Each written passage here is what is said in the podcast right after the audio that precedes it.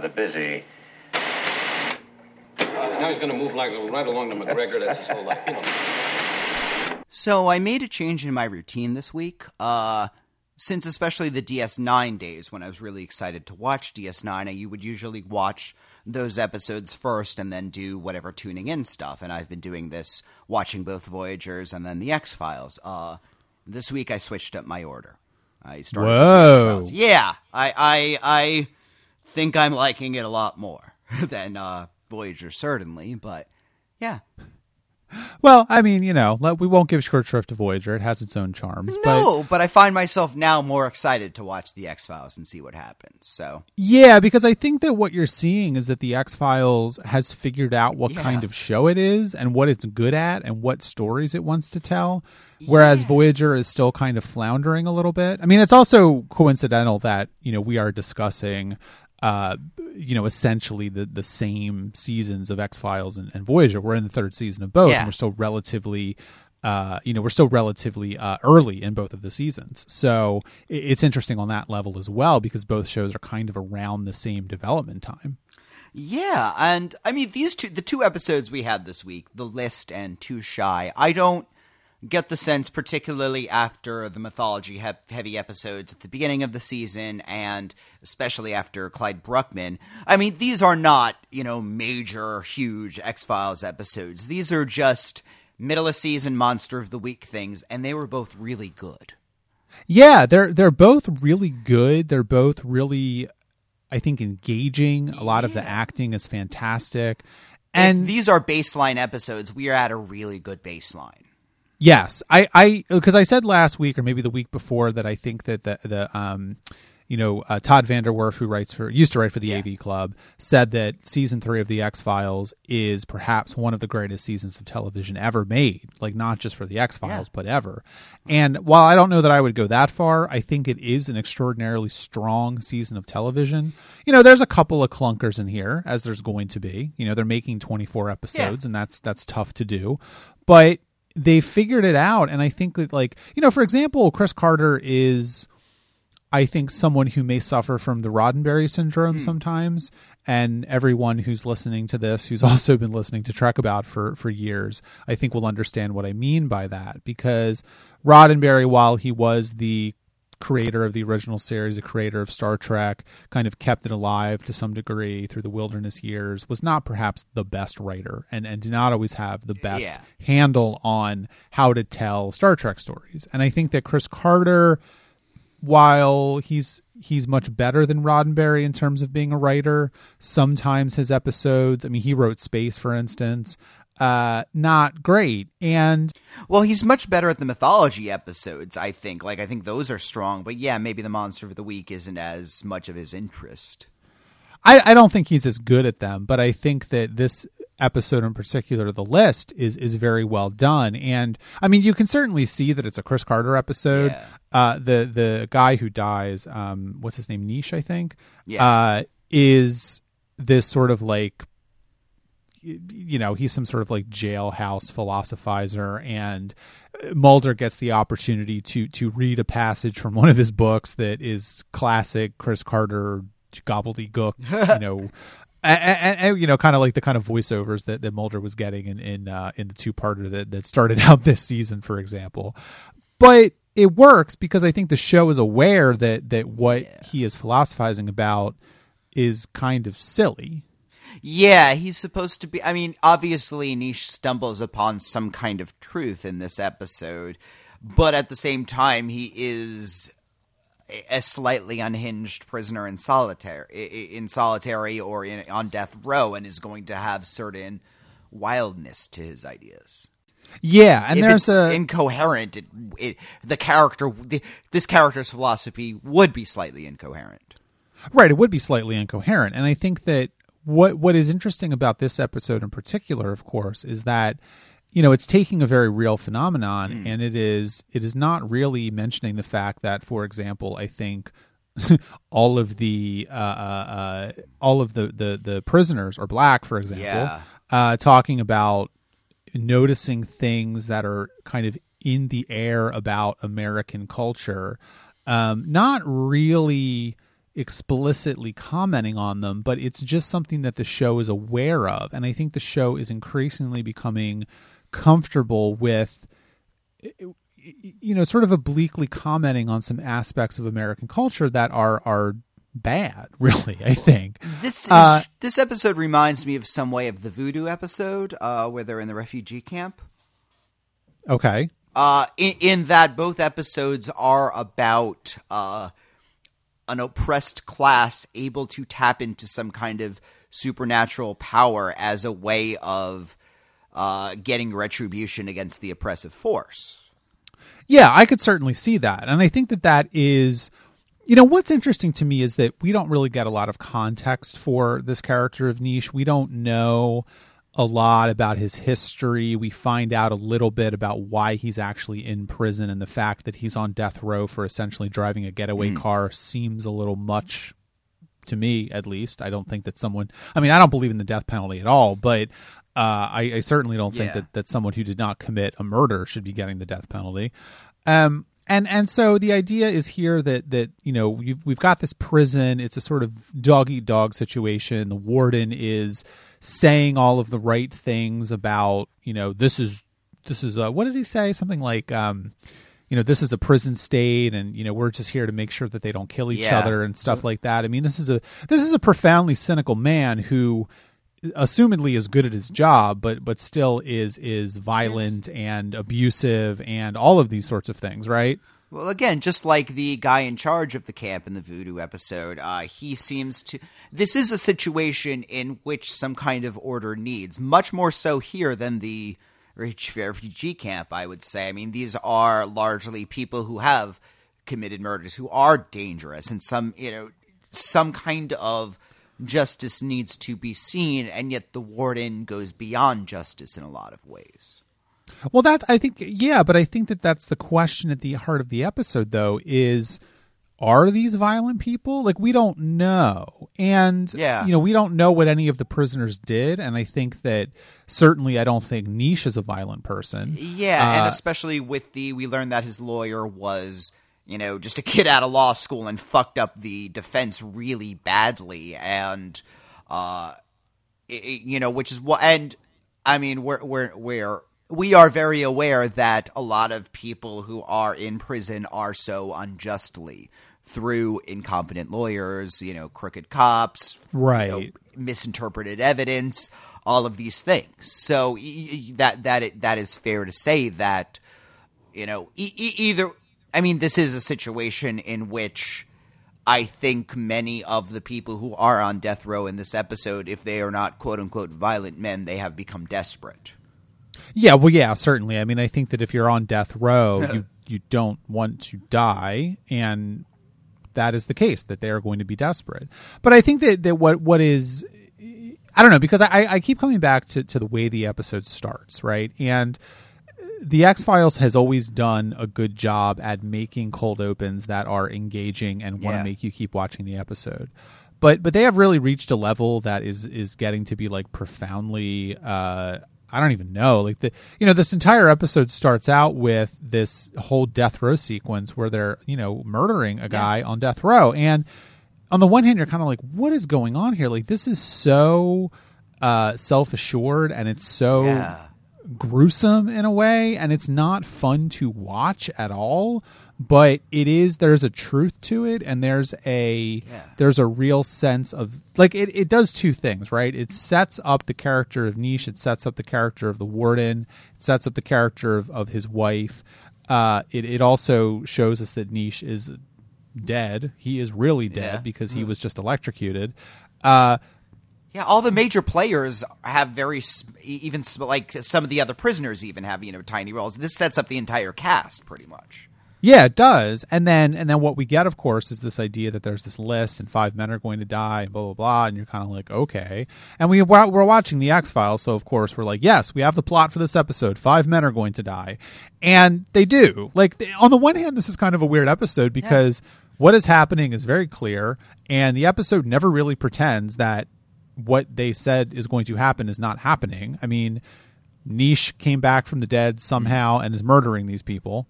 Uh, that's not the que- that's not the mystery of the episode.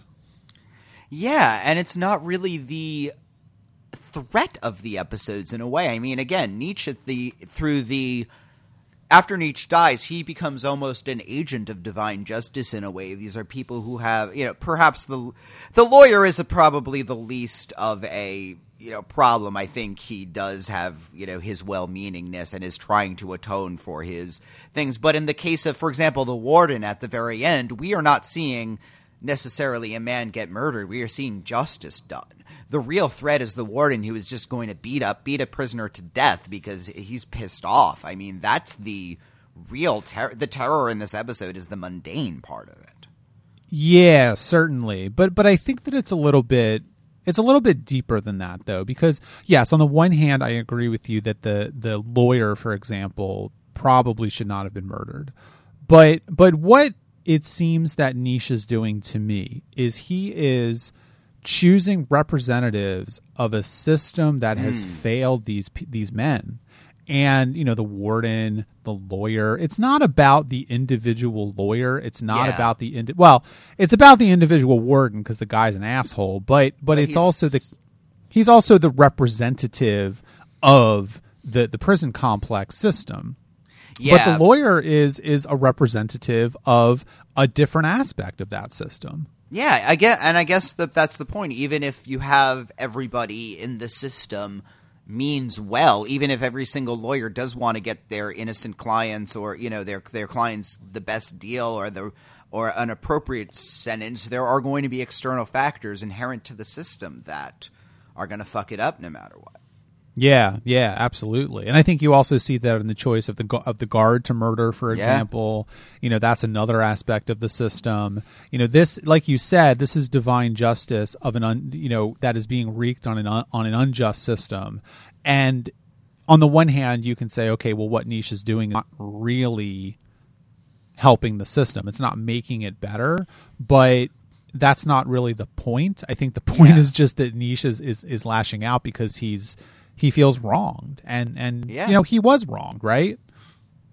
Yeah. I mean, the the Yeah. executioner is another one of his victims. I mean, do you want to talk about uh, you know p- people in the system? I mean that that's that's when done perfectly. I mean, people will fuck up at execution, and uh, I mean, there's a scene in The Green Mile in which someone fucks up an execution on purpose to torture the victim. So, uh, you well, know, there- and, and this is not theoretical. I mean, uh, what a year or two Yeah. ago, uh, they they basically, um, you know, pharmaceutical companies uh, are, are rightly, I think, uh, you know, refusing to sell, um, you know, lethal cocktail drugs uh, Yeah. to to prison so that they cannot uh, use lethal injection anymore, uh, because apparently lethal injection is not painless. Which, okay, surprise, surprise. Uh, but they kind of like rolled their own, and they basically tortured this guy to death, and he was suffering for like a half hour, um, which is great, and and that just happened a year or two ago. So I mean, this is not something that is solved. them number one, but yeah, I don't know. I mean, we figured out how to put pets to sleep without pain, so I don't know. I mean, Like, I, don't- live in I don't- Oregon, Oregon, where assisted suicide exists as a thing. Like, that, those aren't drugs that you could take. But but that but that's really what what I think you know the the larger point of the episode is right? Because it is this is what the X Files is getting really good at is telling a very creepy story about a guy who is murdering people that have wronged him. But it is also telling a larger story about how this man was failed by the system to the degree that he was murdered by the state and and that the system is so corrupt and the system is so imperfect that how could anybody support a system such as this making the ultimate decision to hmm. take someone's life it, it doesn't make sense i don't think it makes sense to chris carter and i don't think it makes sense to mulder and i don't think it makes sense yeah, to scully yeah, especially Scully, who is a doctor, and and her view is of saving life. Um, I mean, he he he is using this stuff that's going on in order to you know take back his control through violent means, and I mean, Mulder and Scully never really figure out what's going on. I mean, there's that scene when they're driving away at the end, you know, where they're all, you know, this makes no sense. What the hell happened? And Mulder's all just like,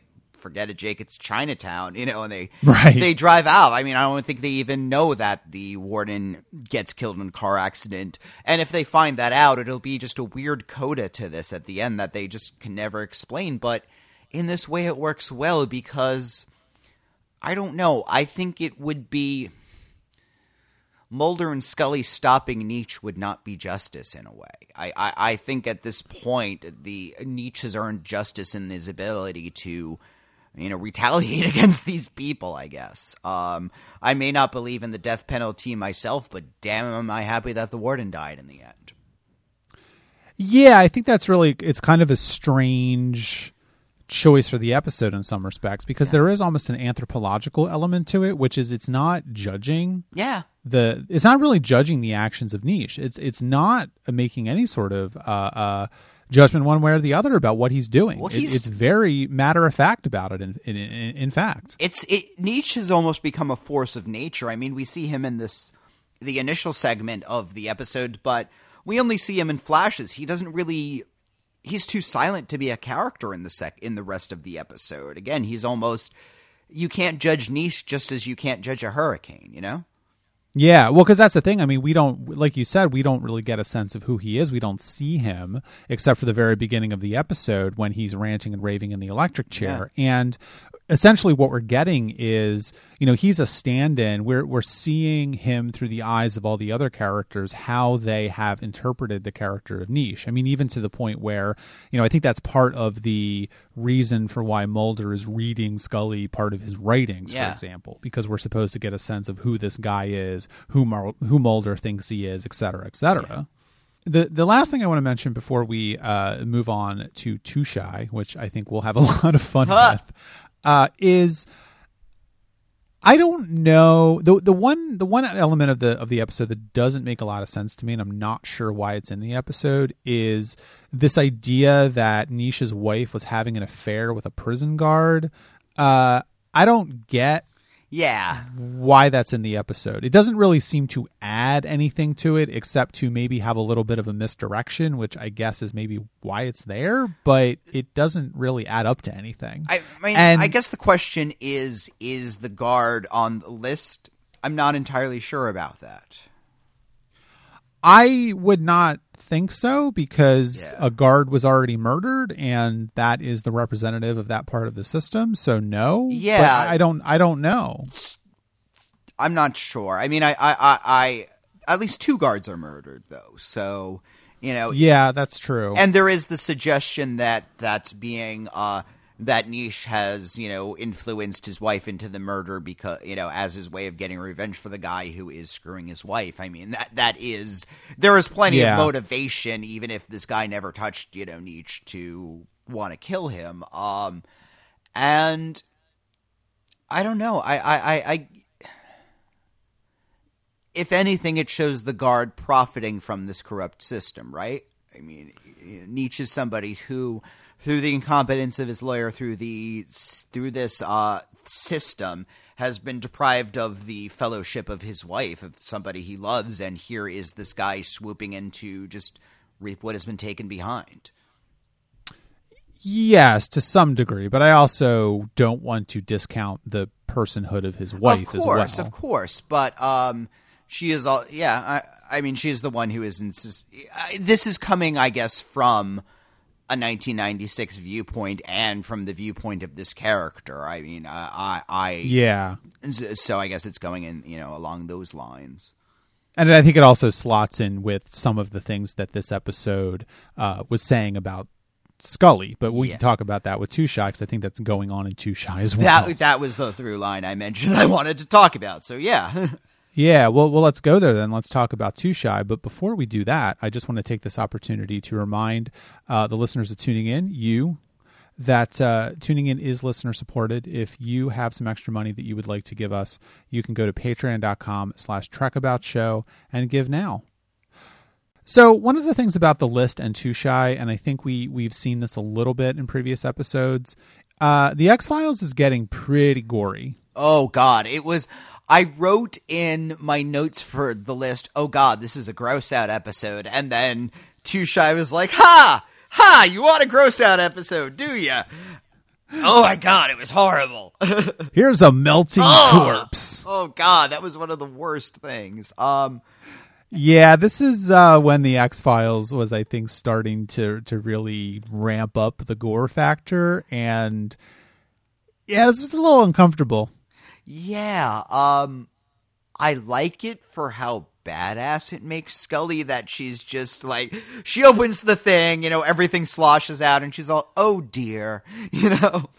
Like she doesn't I'm just glad it didn't get on my coat. Exactly. Like she she's just not phased by this. It's it's amazing. But um Well, and I also think that that factors into into I think what you wanted to talk about with Scully. So Well- why don't you talk about that? you know, it's in these two episodes are very aware that Scully's experience of this is going to be very different from Mulder's because she is a woman.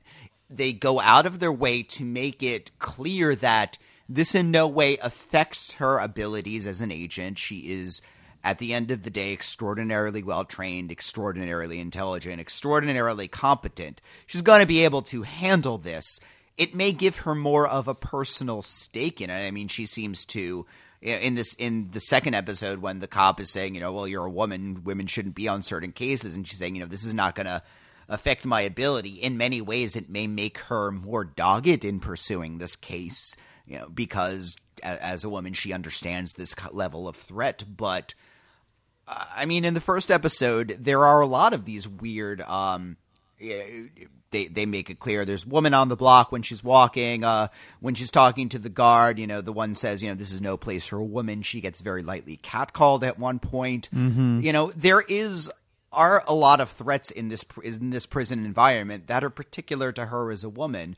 But at the same time, this is going to be a dangerous environment for anybody to be in. I mean, I would not want to be on death row. I would very much have to hope that um, there would be enough security standards in place that I would be okay. With, you know, I, I would get through okay if I were touring it. You know, but Um, Yeah. Well, I think that that that's an interesting way to look at it though, right? Because there there is a different version of the X-Files that would essentially ignore uh you know Scully's gender. And and there's also a I- I- worse version of the X Files in which Scully would be sexually assaulted or have that threat. That is true too, and I think that there, that, you know, the, the show has in some episodes not exactly damseled Scully, but has gone a little bit down that road, and I, I'm glad that the show is mostly staying away from that and is attempting at least to show Scully as a you know very very capable person. Yeah. She is an FBI agent. She is a doctor. She is able to hold her own. She is an adult. Uh, I mean, you know, going back to a very early first season episode where uh, she rescues Mulder. Yeah. Um, and, and, and single handedly uh, gets the, the you know secret you know government agent into the car. Um, Yeah. and I think that that there there is an element to, to both of these episodes which on the one hand you could say it's a little strange that the show is is start well not starting but i think going back to the idea of let's question or or let's let's throw some wrinkles into uh, Scully's, you know, Scully's conception of what's going on and the, the the characters that are reacting to her as a woman and not as Scully, because at this point we know who Scully is and she is very capable. I, I think to like something. Um, I think I've mentioned this show before, but but there's a there's an NBC show called Timeless, which is a science fiction time travel episode and or uh, time travel show, and you know it's it's kind of like whatever. I mean, it's an it's an enjoyable show, but it's not anything great. Uh, but one of the things that that I really like about it is the fact that um, one of the three uh, people on the team that are going back in time is, is a black man, and the show does not shy away from the fact that that would be a problem. Yeah. like, you know, you can't go to 1920 Mississippi and just like have the guy floating around without anybody questioning what the fuck is going Yeah. on. It would be dangerous. And so, in the same way, I like it when television shows uh, do acknowledge the reality of the Yeah. situation that they are in. Yeah, uh, without again, they acknowledge it. They recognize they have thought about what Scully's experience would be. They have tried to get inside her head and write that character that way, which is frankly how you write somebody. I mean, I I these episodes there is always this question, how do you write women? How can somebody write a woman? And these two episodes don't seem to have that question has never crossed the mind of the people who wrote these episodes because they know how to write this character. You know, they they know how to write a character. Yeah, and I and I don't think that's incidental. I mean, I think that that that the X Files is becoming extremely comfortable with writing for these characters, and so it can uh you know question the characters and it can sort of throw wrinkles into other characters reactions to them because at this point the audience knows Scully very well Yeah. knows Mulder very well and we can have characters come in and be like why are you here women shouldn't do this and Scully's just kind of like okay whatever honey like it's yeah, fine. she knows her And- own abilities. She knows that she's going to be. I mean, this isn't the guy going to her and say, "Well, you don't really know anything about lightning." You know, he in this episode, she knows what the fuck she's doing, and she knows that she knows what the fuck she's doing. Yeah, and in DPO that wasn't gendered. I mean, the guy Yeah. was was questioning both Mulder and Scully, but in this episode, it very much is gendered. And you know, I also think it's it's it's interesting to to look at in light of the evolution of the character of Scully, because if you think back to the pilot, she was young she was green you know she, it seemed like she was relatively new to the fbi she was not around for nearly as long as mulder was you know i don't think she's i think she's probably supposed to be like five years younger or so Yeah. than mulder so not a great age difference but in terms of like thinking about okay let's say mulder went to grad school and then became an fbi agent whereas scully had to go through medical Yeah. school you know uh th- they're they're the the ages at which they join the FBI are going to have some differentiation there. So Mulder has quite a few years of experience as an FBI agent on Scully, but she was much less confident in the early parts of the of the show and now that she has gone through all of these Yeah. experiences she has been working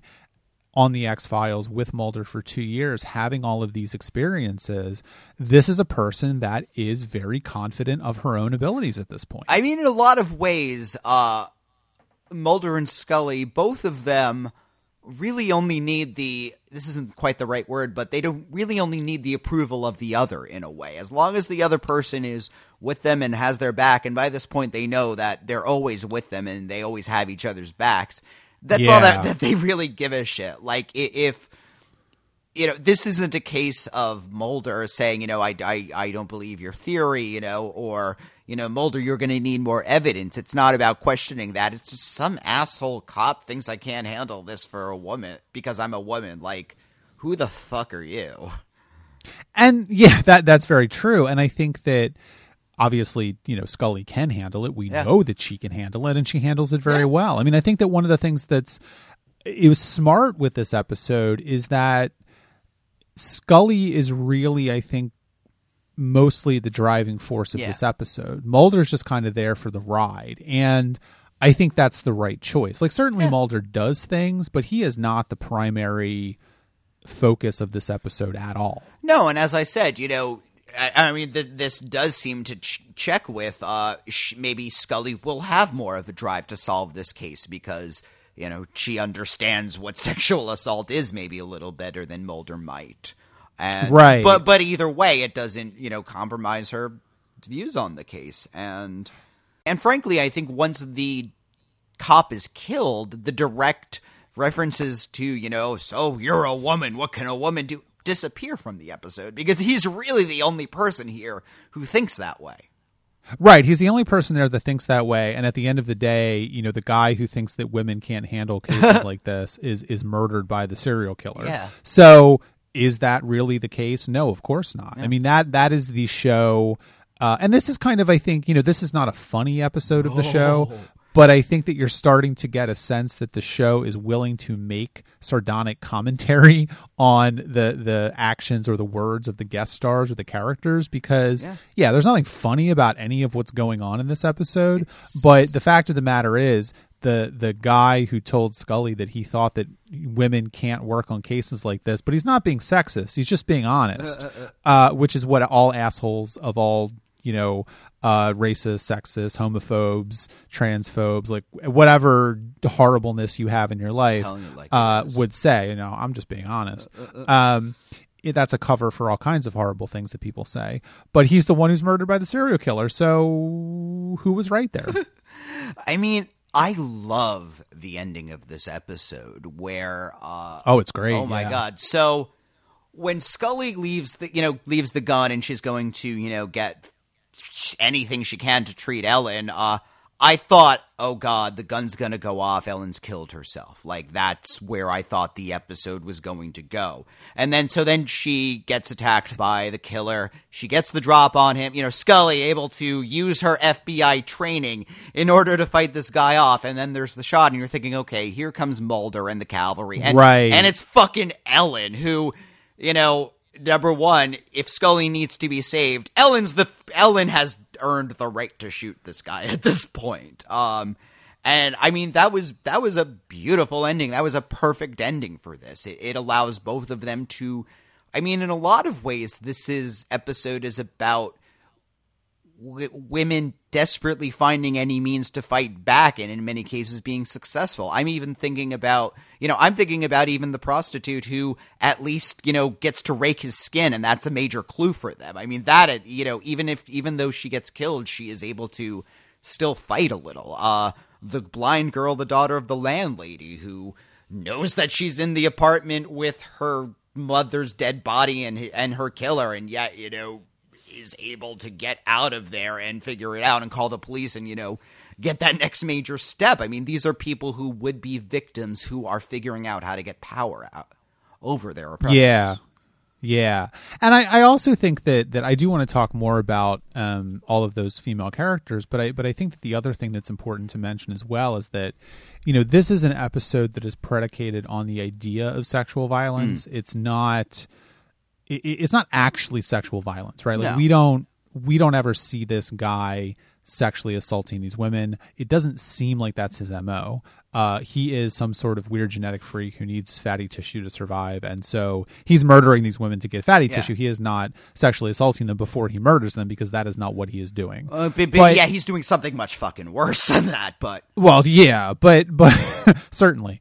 But I think well, that could be arguable maybe. But I think that uh, what what is interesting about it is that the show is is aware of the the problems of of television depictions of sexual violence towards women and it is I think it is being responsible and it is Yeah. giving women the ability to ascend. I mean, it's it, not. Well, I don't even want to say giving the ability to. I think it's it's just it's arguing from a place of women are people and they can handle themselves. And and many times will handle themselves.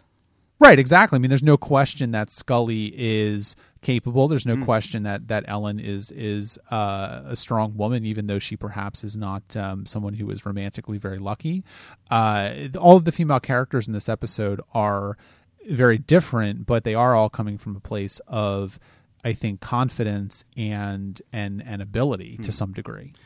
Yeah, I mean, these are people who have been rejected or are flawed in some way. I mean, the first, uh, poor Lauren and the prostitute are both said to be overweight. Again, the one uh, girl is blind. The uh, I, I, I, I, not all of the characters have some kind of quote unquote defect in that way, but I think all of them feel rejected and outside of society in this, uh, which is Yeah. part of what makes them vulnerable to this killer. I mean, you, you you know you said before this is not a funny episode. Reading the Netflix description, it's like a killer uses the internet to stalk his victims, and I'm like, all right, this is gonna be great. I was picturing the demon episode of Buffy where there's the computer demon. Like I thought it Right. was going to be the, and this was dead fucking serious. Um, maybe it goes a little more too much into 1996. The internet is scary. If you meet somebody on the internet, he'll turn out to be a killer, but beyond that, I mean, they are taking they are taking these lonely women very seriously. Uh, in no way are they treated as at fault for this or you know Right. doing something wrong. I mean, they all have friends who are excited slash you know a little apprehensive, but who generally think that you know talking to this guy on the internet is not necessarily a bad idea. You know, it is a connection to make with another person. Yeah, I think so. And I, I mean, I'm, I'm with you that I, I wanted to talk about the internet aspects of this episode because, you know, th- this is coming at a very particular Yeah. time in the culture and the society. You know, if, if, you're old enough listening to this podcast to remember. I mean, I remember pre-internet life Yeah. and post-internet life, and we are probably the last generation to remember that, right? I mean, uh, I don't even think that that someone who's you know 25 years old at this point would have any memory of what life was like before the internet, and that is an interesting thing to look at because I, I think that that watching this episode, if you are of a different generation, a younger generation than us, could come across as deeply weird. Yeah. Uh, because there's no sense now that it's strange to meet people on the internet. But the fact of the matter is, it was strange to meet people on the internet in 1996, and the the women in this episode are obviously uh, you know because if you think about where the internet was in 1996 this was not a mass thing. Yeah. you know i don't know i don't know what the percentage of americans that was on the internet was but computers were very expensive. I think they you know i mean they cost two three thousand dollars Yeah. still. Uh the internet was expensive. It was slow. Um these are women of a very particular socioeconomic uh, class that have access to this thing, but are still using it in a way that most people thought was weird and creepy and kind of dangerous. Yeah, they, And- they're not necessarily. It's not like they're using it for their work. I mean, they've bought a computer for recreational purposes, it seems, and that's their. It, it, it, their entire social life is around this computer. It's true. Yeah, and and and it, it, it works because I don't know, like there's a certain sense here that that I guess it's an interesting week for Mulder and Scully because I think that um especially in this episode more so than I think in the list uh, Scully is really the driving factor of this episode, and Mulder, like I said before, is just kind of there for the ride. Uh, you know, Mulder is the one who discovers the case in the first place Yeah. and realizes that this man was using the personal ad in newspapers to to stalk and, and kill these women before, but now he has moved on to the internet. And there's a little bit of, I think, in, in David Duchovny line reading or the look on his face where he thinks this is perhaps a little ridiculous. Uh, but Scully, I think, gets it more than Mulder does. And Mulder is a man, of course, who has very particular, um, Interest. let's, yes, Hobbies. interest. Exactly. I was just about right. to say, out of Mulder and Scully, Mulder's probably the one with the internet. I mean, tech always goes to porn, right? yeah, that is true. Yeah. But but I, I think that you know the the other part of this as well you know leaving aside the internet stuff because that's really just kind of a vehicle Yeah. for the episode it's a little way to make it a little current but not really you know if this 'Cause I think that episode, if- sorry, if this episode had come out ten years earlier, it could have, and it would have just been focused on the personals. right exactly yeah and and the guy who is the serial killer you know there's there's an interesting thing here where i don't think the episode is super interested. Th- this is this is the weird thing is that like if you look at this episode in a sequence of a lot of these other types of Yeah. episodes like Tooms or something mm-hmm. right? The show was very interested in what was going on with Tooms why he could do this et cetera et cetera uh, now Mulder and Scully have more experience with this sort of thing. I think they're realizing that there's some weird people out there that just have these strange things Yeah. going on, and they don't really they they don't really care. Like they're kind of like, yeah, we need to stop Uh-huh. this guy because he's murdering these women, but we don't necessarily care about the fact that he needs fatty tissue to survive. Yeah, they'll figure that part out later. So obviously, yes, Tooms and uh, that second season episode with the hair. Um, what was that one called? The hair? With the guy who was murdering the women and taking their hair. Oh, uh, irresistible. Yes. I mean, this episode is in some ways a combination of both, but I think I've managed to solidify. I, I like I like this monster a lot better than I like Tooms, who I find very uh, underwhelming. And partially, this guy's powers seem a lot more consistent, and partially, we get a sense of who he is and what his inner life is like, which we never get with Tooms. I mean, one of the things that I had questioned Yeah. with the Tooms episode was what is this man's intellect life like? He doesn't, you know, he does he understand what's going on? I mean, he's bestial at some points, but he can hold a job and he can figure this out. But I don't know if he's too intelligent enough to avoid getting caught. I mean, this guy, we number one get a very clear sense he does have extraordinarily high intelligence. He's made all these rationalizations. I mean, at the end when he's saying, "Well, I gave them a nice time, I gave them somebody to love," but I, the episode very much makes it clear that he's being fucking sadistic with him. He's playing with his food before he eats it, And No, I, yeah, absolutely. And I, I, I think that the other thing, I'm glad you picked up on that because I think that one of the things that is interesting to watch with the evolution of this show is uh, it is, it, well, two things. Number one, the show is much more willing to spend more time Yeah. with the monsters of the week, get their points of view. You, you get to see more of their life, frankly, and I think it makes the show richer and fuller and more interesting because it does avoid the Tooms problem of Yeah. okay, this guy's murdering people, but what's he about? We don't know. And the other part of it is that this episode is because part of the thing about um, about the Tooms episodes is that while I like them, they're not really saying anything. It is the X Files as as horror movie essentially. Yeah, yeah. Whereas the X Files now is moving into these Monster of the Week stories, telling po- stories with a point of view and and something to say. It, it's making them more important in a way. Uh, one of the later, one of the few episodes that I'd, I've seen already of the show. Um, don't remember it too well, but it's a guy who works at like a burger joint and he's eating people or something like that. Um, Yeah, and I remember yeah. that episode going very into you know how he feels about this and you know dealing with it as an addiction and all of that. And again, this episode as something that he's rationalized and he's doing nice, but really he's a sadistic rapist and um, he I am much more interested in figuring out what makes these monsters tick rather than just here's gory stuff they do. I mean the the the the fact that he spits out mucus which digests them and somehow eats the fatty tissue is gross stuff that's you know going to get me watching through my fingers but really what is making this episode resonate in a way that Tooms never did is that you know what makes him monstrous isn't the fact that he excretes bile it's the fact that he plays with these women for months hooking them and then you know finally killing them Yeah, yeah. that's the- what it- makes it- him a monster Yeah, exactly. Oh, I'm so excited that you're getting into the show.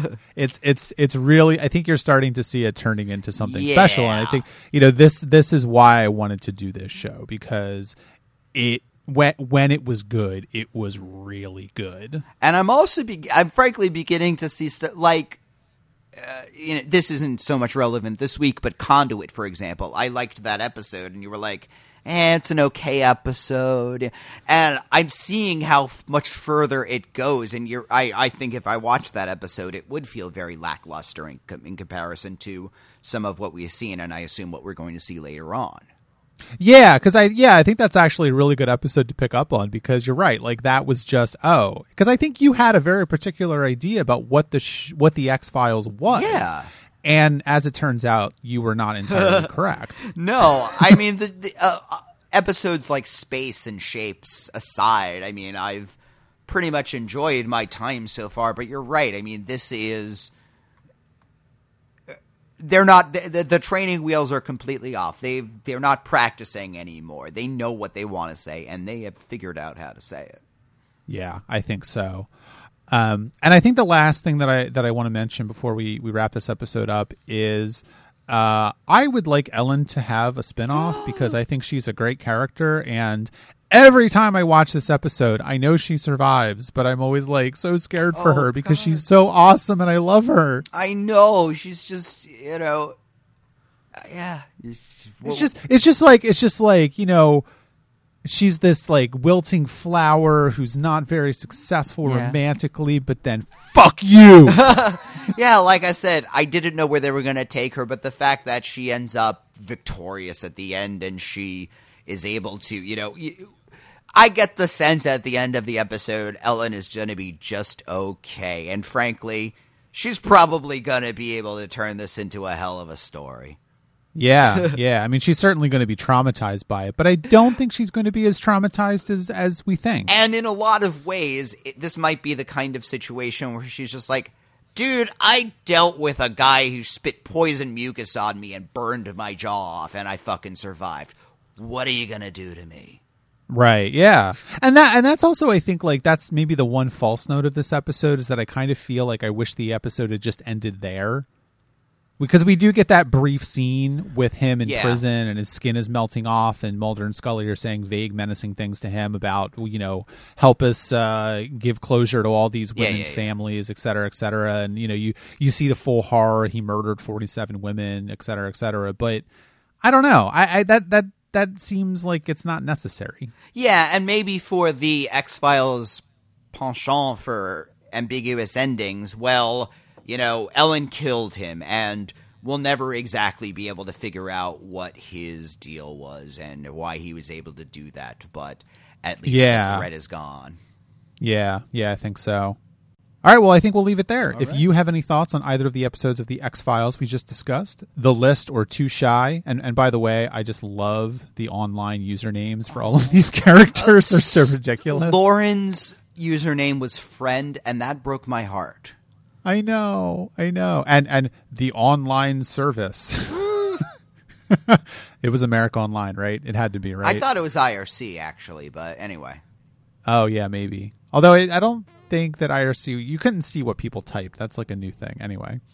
Uh, You and the couldn't do that on AOL at the time either. No, you couldn't. And the localized online alert, like what is that? I've never seen that in my life. Anyway, uh, this was still the the age when people didn't quite understand how the internet worked. Uh, anyway, if you have any thoughts on either of these episodes, please leave a comment on the post for this episode of the podcast at tuninginshow.com. As we mentioned earlier, tuning in is listener supported. If you would like to uh, support us financially, you can go to patreon.com slash truckaboutshow and give now. Facebook, Twitter, Instagram. We are on there. Tuning in show is our username in all those places. And as always, please leave us a positive iTunes for tuning in. It has been quite a while since we've gotten one, and uh, we need one because it makes us feel good. Next week, we're going to be talking about the episodes The Walk and Oubliette. Mac, why do you...